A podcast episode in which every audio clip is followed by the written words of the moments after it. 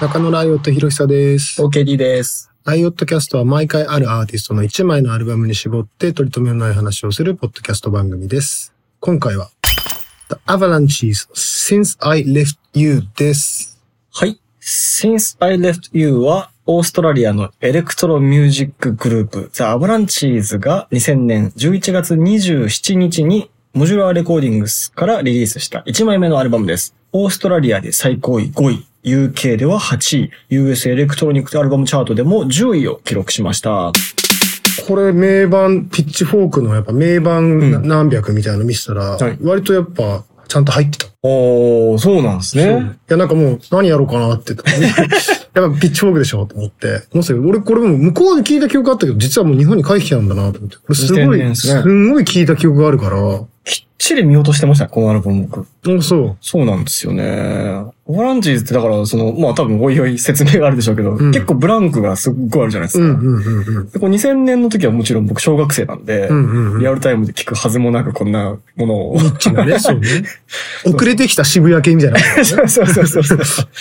だから、その、その後だ、2016ですか、んワールドフラワーズを出して、うんうんそれをもうリアルタイムで完全に聞いててでもそれってさ、やっぱ前のアルバムがすごかったから、これもすごいんじゃないっていう、そのほら、歴史があって初めてこう、ワイルドフラワーズの話に触れ触れられるはずなわけじゃない。ああ、でもそういう前情報全然僕のとこ入ってこなくて、っていうのも多分、その断絶があるはずなんで、16年間。はいはいはいなはんい。かそこをこう、うまいこと受け継いで、語り継いでくれる人が全然あんまいなくて。へえだ。から単純に、そ意の、外新婦として、なんかこう、あ、もうその頃もう、あのサブスクだからね時代なんで、うん普通に新婦がこう、パーって洋楽の新婦見てたら、うんなんかこう、で、ジャケット結構可愛いじゃないですか、うんうんうんワイルドフラワー。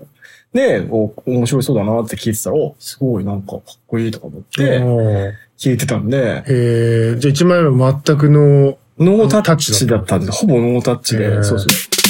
今ちなみにそのワイルドフラワーズのその、ジャケのに触れたけど、あれはあの、スライの、あの、暴動のオマージュなんだよねなるほどなるだほどからやっぱこう、あ、なんか見たことある、はいはい既視感っていうのと、プラス、それが、こう、蝶々のモチーフだし、こう、ピースフルになってるってうんうんいうう、そこが目を引いたんじゃないかなっていう。あ、でもそれは間違いないです。ね、うん絶対あると思うよね。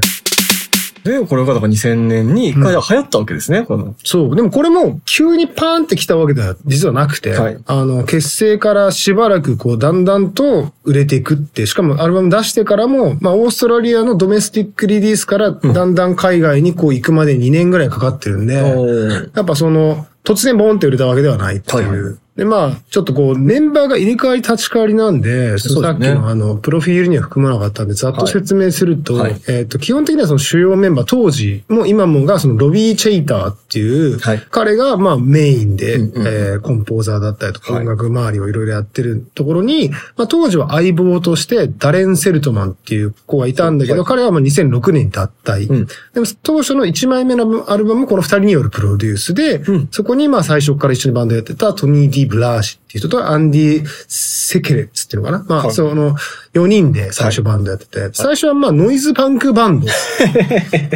ありがちな。なるほど。うん。だから90年代ね、後半だから、まあエモとかやっぱりうんうんうん、その辺が流行り始めの時期だから、はまあ名前もベータにアラーム115っていう。 ああ、なんかぽいですね。ぽいそうそう、んそういうバンド名でやってて、はいでも、なんかバンドをやる傍ら、多分その当時って、あの、レコードが安い時期なんだよね。90年代って CD がもはういバキバキで、はいなんならレコードを併売してない、はいアルアルバムもあったりとかして、はい、そうですね。で、その頃にすごいその、セカンドハンドショップでレコードを漁ってたの。うんうんうん。で、そのレコードをひたすら漁ってたことが、後々のこのアバランチーズのコラージュ手法につながっていくっていおう、まあその下地がこのアラーム115ってバンドだったっていう。だなるほど。から最初はそれの下地だから、ジョン・スペほうほうのサポートとかやってて。あ、すごいですね。でもちそうゃんと活躍してるんですね。そう。で、97年には7曲入りの、あの、EP をリリースしてて、うんうんこれはね、あのね、あのサウンドクラウドとかに上がってるんだけど、ええ。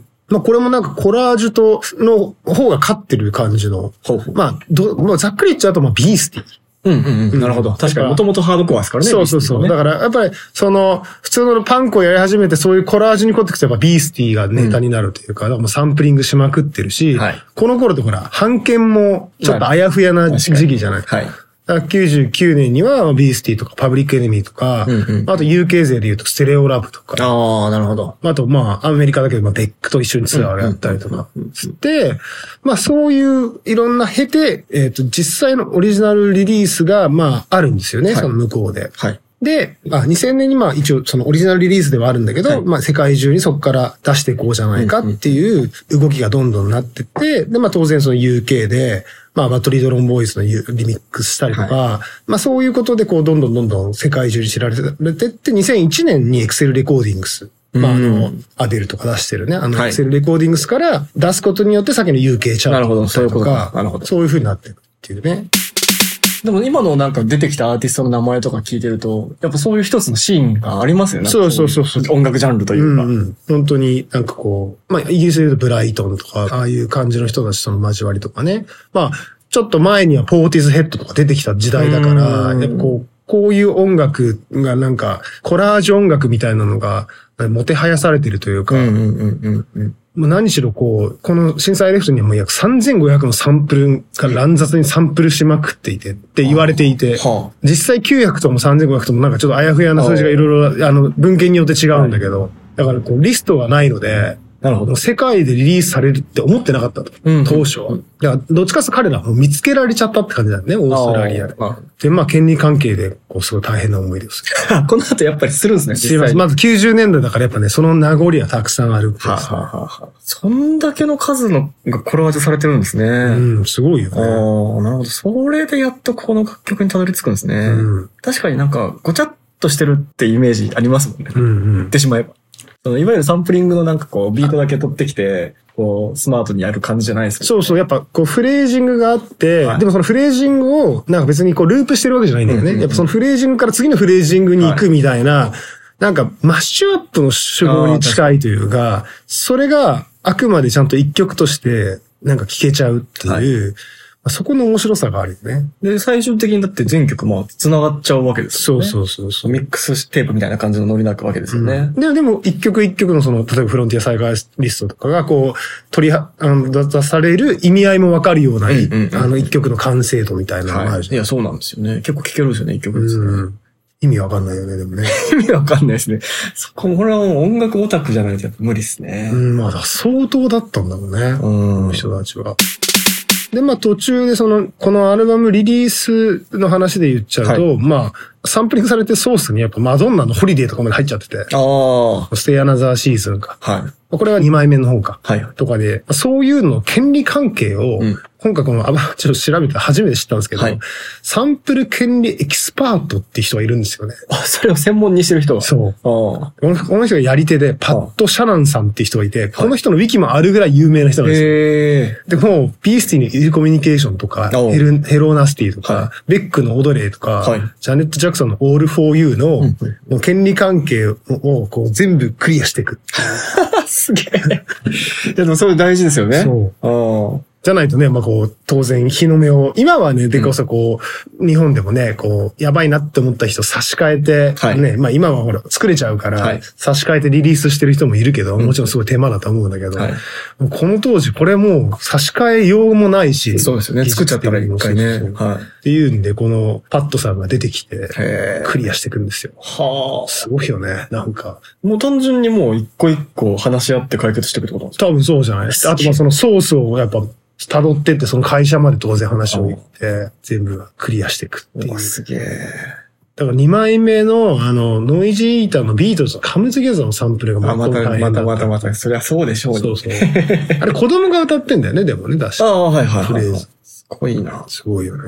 よくね、その、コンピレーションアルバムとかも結局、あの、レアものとかになればなるほど権利が取るの難しくて、うんうんその誰が権利持ってるかわかんなくて、リリースできないみたいなのよくあるじゃないですか。うんうん。そういうことも含めてです。だって絶対そんな、メジャーどこはメジャーどこで大変でしょうけど、きっとわけわかんないレアものも 拾って、あ混ぜてるわけじゃないいや、ですか。多分、多分そういうのばっかりだと思うけど、だってセカンドハンドショップで安いレコードなんて、うんもう60年代のその名もな きレーブルのやつをバンバンバンバンサンプリングしてるわけだから、クリアするのめちゃめちゃ大変だと思いますよ。いや、すごいですよ。まあでもそれのなせる技なわけですそねう。そう。でもさっきのそのやっぱ、この90年代の音像を引きずって2000年リリースっていうところで言うと、はいやっぱ当初やりたかったのはこのケミカルブラザーズのあのブロックロッキンビートみたいな、はあはあはああいう大きなドラムがドーンってなってるところにこうそういうサンプルがあって、はいその代わりこうビーチボーイズとかフィル・スペクターみたいにこうベースはそんなに鳴りを潜めるみたいな、そういう音楽をやりたいみたいな風な、あーだからすごいビーチボーイズの影響はあるんだろうなって。ああの、の iTune のインフルエンスっていうあの影響を受けたのにもはい2曲ぐらい入ってたりとかして、あそうなんですねうんそのコラージュショーで言うとね、まあだから本当にそういうビーチボーイズ的な、ペットサウンズ的なところとか、そういうところもすごいこう、あの元ネタとしてはあったのかな。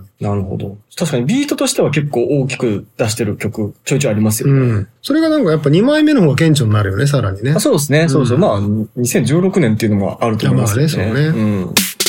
やっぱ一番流行ったのは、表題のセンサー F という。そうだね。そのイメージはすごいあるな。うん。まあ、でもいい曲ですもん。うん。なんか、僕、その、ちゃんと改めて聞くときに、あの、サブスクだと、あの、20周年エディションがはいはい。出てるんですけど、センスアイレフというのその、リミックステイクめっちゃ入ってて、うんうん、入ってるね。コーネリアスもやってるしね、うんうんめちゃめちゃかっこよかったですね。 3枚目にね、もうゲストで入ってるからね。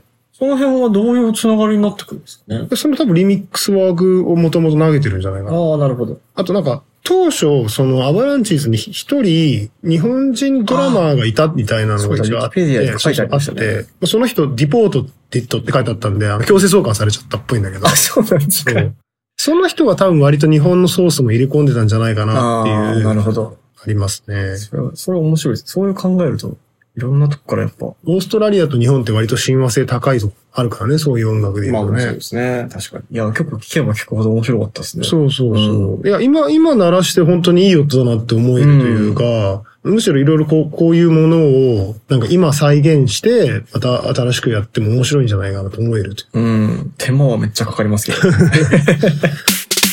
で、まあ、そのさっき言ってたワイルドフラワー、はい2016年。うん。でこれも、もう負けず劣らずのいいアルバムなの確かに思うんいだや、けそうなどん。ですよ。そうそう。で、まあ、こうなるとね、またほら、あの、ゲストのトロイ・モアだったり、はいあの、けね、テームインパーのケビン・パーカーとかはいも、ケースと参加してるし、これも一応やっぱ60年代の再起のサンプリングを過ごしてるみたいで、まあそういう感じですよね。うんん。これはもういきなりオーストラリアで1位だし、UK でもトップ10ってまあやっぱすごいな。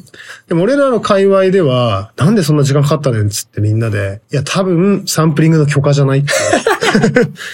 あ、でもなんか確かに、ウィキペディアの感じだと、もう2000年代半ばぐらいから、制作自体は始まってるみたそいうな。そう そそうそう。で、まあ、そのさっきのメインの、えっ、と、ダレン君も2006年にもう、その途中で脱退しちゃってるんで、うんうんうんこんだけのまたたくさんサンプリングしてて変わんないね、みたい な。きっと、じゃあこの許許可取りにすごい時間かかったからこんなリリース時間かかっちゃったんだね、みたいなな。るほど、そういうこそとなんんでなすね。ことを言ってましたけどああ、ね。もうなんかてっきり一回もう、綺麗さっぱりやめて戻ってきたんだと思ってましたけど。ちゃんとね、ずーっと続けてたっぽいですねうん。で、俺、フジロックで見見たもん。 いやーね、羨ましいっすわ、うんでもその、ライブだと、がっつりバンド編成みたいな感じで。その時はそうね、バンド編成だったかな。ええでもまあやっぱ、なんていうか、その、ライブパフォーマンスっていうところで言っちゃうと難しいは難しいよね。うんうん。曲が散漫だから、 そうですよね。そう。なんかこう盛り上がりどころというか、ああ。あの、ライブ映えは、なんかやっぱいろいろ考えないと難しいなと思いながら見てた記憶はある。ああ、なるほどう。ん。見て、見てたことは嬉しかったけど、うんみたいな。そうですね。確かに、これ、ライブどんなんなんだろうなってイメージすると、なんか僕の中だとあの、よくレゲエの DJ とかの、はいはいはあのい。もうとにかく、あ、踊る人がね。いや、バンバンサンプリング出してきて、あーうんうんもうこの曲知ってるかみたいな感じでコロコロコロコロ変えちゃう人あいるじゃないですかあ、はいはいはい。なんかああいうカルチャーとかなのかなとか思ったりして。で、ダンサーだけ配置して、うん。みたいな。ダンサーってんじゃないけど、なんかその盛り上げ番長みたいな人がいた,、うんうんいた記憶があるんで、なんかそ、そことのバランスでやってた気がするな。なるほど。まあ、あとね、結局、バンド編成でやったとしても、まあ、だいぶ出さないと、辻褄が合わないから、音的には。まあ、だいぶ同期してやってた気がすまるあ、けそどね。れはそうですよね。でも、サブウェイズとか、フランキー・シナトラとかは、なんかちゃんとこう、そういうのも意識して、こう、シングルっぽい感じにうんううなん。か作ってるから、そこはすごい盛り上がってた記憶があうる。ーん。3枚目はすぐだ。割とすぐ出ますよね。ね でも、これがさ、はい地味だよね。まあ、そうですね。なんでこうなっちゃったんだろうそうなんですよね。ね。同じ方向性で来てほしい気ね持ちはありますけどね。なんかこう、ロビー君が、やっぱこう、ワールドフラワーのプロダクションのためにはい、コードコレクションを処分しちゃったらしくて。 え、なんでだからそういうこうサンプリングに頼っちゃダメだみたい あな、あ。もうみたいななったらしくて、ちょっとそしたらね、やっぱね、やんちゃ具合がなりをしたみたいなまあんだそうですよ。ね。うん。そうそう。いやもうこんなに豪華なゲストがいいやそうっするのよに。とんでもない数のゲスト出てますからね。ね、もうちゃんとこう、スーパーオーガニズムのオロノちゃんとか、こう、時代にちゃんとマッチしてるし、そうですね。MGMT もいて。ね、はい。渋いとこで言うと、レオン・ブリッジスとか、はいあと僕的に言うとこう、サランダ・マイト・レイヤーね。ほうほうほうほ。もうこの人、あの、元テレンス・トレント・ダービーっていうう、ほう。まあ、アメリカ人だけど UK でバズったかな、うんあの、まあ、ソウルシンガーなんですけど、はいまあ、それこそ、あの、エニー・クラビスとかと同時期にこう出てきた、めちあゃくちゃかっこいいんだけど、ちょっとこう、宗教上の理由で名前がサランダ・マイト・レイヤーになっちゃった。あ。あ、なるほど。あそうそう、とかね。あと、ミック・ジョーンズとかね、こう出てるのに。ね、やっぱこう、ゴリラズとかがこう、売れてるから、この、これぐらい、こう、100円あったらもっといけるだろうと思うけど、全体的に地味だよね。あ。そうなんですよね。そうか、確かにゴリラズの手法でもありますよね。言ってしまえば。そうそうそうそう。近いところはあるよね。うん、確かに。だからまあ、こう、こういうのがあると次ってまたこう、そうですね開けるアルバムになってるじゃない ですか。なんか、これを踏まえて。そうそう。しかもほら、2020年だし、リリ確かにースが。だからやっぱこっからね、開けて、なんかいいアルバムできたらいいなと、そうですね。勝手に思っちゃいますけどね。でもこういうコラージュ手法みたいなのって、やっぱこう2000年代まで、はいそのサンプリングがね、まあ、デラソウルとうんうんうんうか、んトライブとか、そういうヒップホップ系から流れてって、いろんな人がこうやってって、はい。で、ダメだよってこう結構言われたんでやらなくなってみたいな。うんうんうんでも今ってその、それをそのまま完コピしながらこう、なんていうか、それっぽくできるようなうんうんうんうん感じにどんどんなってるじゃない、そうですね。なんかね、そこをこう、こう、うまく今風にどんどんアレンジしてったら面白いのになとは思うよね。そうですね。うん。まあ、プライマルとかも、そういう手法も近いような感じもするしさ、ロックバンドとして。あと、まあ、テイプインパラとかも割とそういう手法まあまあ、そうですまあね。別にコラージュとまでも言わないけど、まあなんかそういうこう、この辺のもネタをこう、掘ってってこう、うんうん作ってるような印象もあるしね。で彼らもやっぱビーチボーイズ、さっき名前出たけど、あとまあディラとか、はいそういうところとか、あとまあプライマルのうんプロデューサー、リミックスされたアンディ・ウェザーオールとか、そういう影響を結構言ってるから、なんかそのリミックス文化が、そのままこうリミックスじゃなくて、やっぱ一つのバンドになったっていうところうんがうんうんうんうん、なんか面白いところかな。まあそうですね。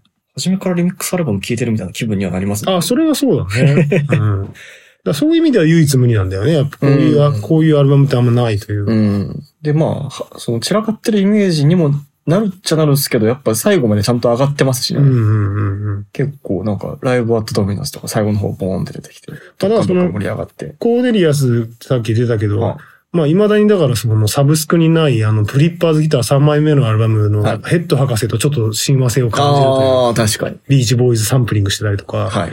なんかそういうところもね、ちょっと近いなとはう思う。ん。まあ、フリッパーすぎた、そもそも二人とも、ある意味そういう思考です。そうそうそう そう。引用に引用を重ね。ひたすらレコード買ってたっていうし、はあの二人が通った宇田川町の後のレコード屋さんには何も残らないっていうね。い。いや、でも絶対アバランチーズもそういうことやって ますよ。そうそうそうそこうっからここまでみたいな感じですよね、絶対。それの、だから多分当時はお金がないから、はいあの、もうその、その本当にどうでもない、今で言う日本のブックオフみたいな、はいあの棚をひたすらこう持って、 100円 CD でそうそうそううそう、ジャンクの欄をはいひたすら持あって、そこで宝物あるんですよね。あるね郊外のね、あの、ジャンクコーナーのレコードの中にはね、なかなかおたらからあるけいどね。やそうですでも最近、ブックオフとか、あの、やっぱネットである程度価値が分かるようになってきたせいで、その、定員の査定とかじゃなくて、こう、うんうんうんうネんットの価値でなんとなく決まっちゃうらしくて、あ、はいはいは意い。外とその掘り出し物が若干減ってきてるっていう噂がありますよ。鉱脈がじゃあもう減ってってる。そうなんですよね。どこに行けば買えるんだろう、それ鉱脈。いや、だからやっぱそういう大手じゃ ない、大手じゃないレコヤの100円コーナー俺ももう残ってねえからな。そうですね。うん確かに、そういう風にもうレコード掘って音楽作ってる人ってあんまいないもんね。うん、そうですね。まあ、サウンドクラウドとか掘るしかないから、そしたらね。ああ、そうですね。だだからやっぱマイスペースのデータが消えちゃったのが惜しいんですよね。ああ、確かに。あれが一番ね、文化的損失ですよ。うやっぱん。世代的にそうかもね。そうそう。あそこでだったら、それこそもうミックスのミックスみたいな、そのテープうんあったあったもう眠りに眠って。いや、俺もそれで見て買って、EP だけ取り寄せて、はいいなくなっちゃったバンドとか結構あね、るいっ。ぱいいますよね、本当に。いや、あれ惜しいなぁ確かに。なんか他にじゃあ、ないですかこう、親和性のあるバンドみたいな。親和性のあるバンド。日本で最近、なんかこれに近いようなことやってる人っているんですかねパランチーズ、なんか聞くのは好きって言ってる人はよく聞くけど、これを模してやられろうとしてるって人あんま聞かないですもんね。そこまで音楽オタクなバンドマンにあんまり合わないから。まあなんかやっぱり結局 DJ 方面とかになってきちゃうんですかね、そうすると。東福のしかりで。ああ、道具ビーツとかは確かにそういうスタイルの引用みたいな部分ではそうだよね。だかね、そうですよね。らその、スタッツくんとかとかはやっぱ違うなと思うのは、うん、やっぱその NPC 育ちじゃなくて、ちゃんと音楽聴いてる育ちだな、みたいな。ああ、なるほど、なるほまあど。確かに東部ビーツくんとか聞くとそうか。うん。やっぱリミックスでちょいちょい出てくる東福の感じとか。うん、好きですねうん。確かに。最近トラビスジャパンの新譜に入ってたじゃないですか。あ東そうなのリミックスしてて。ああ、なんか記事では読んだけど曲は聞いてないよ。そう。結構ね、リミックス良かったです。えーあと、な何でしたっけえっと、ヤッフルくそう、ヤッフル君。ん。うん。もう、ヤッフル君のリミックスめっちゃ好きでしたね、僕。え、いつもの感じじゃないの まあみんなそれで言ったらいつもの手法でやってる感じではあるんですけど、うん豆腐君も。そうそう。まあそれがそれでなんかこう色が出ててよかったです。うん。迎合してない感じがしました。なんか。今回のエピソードを聞いて、じゃあ、アバランチーズの Since I Left You を改めて、または新たに興味を持った方は、Spotify と Apple Music のライオットキャストのプレイリストをぜひフォローしてみてください。します。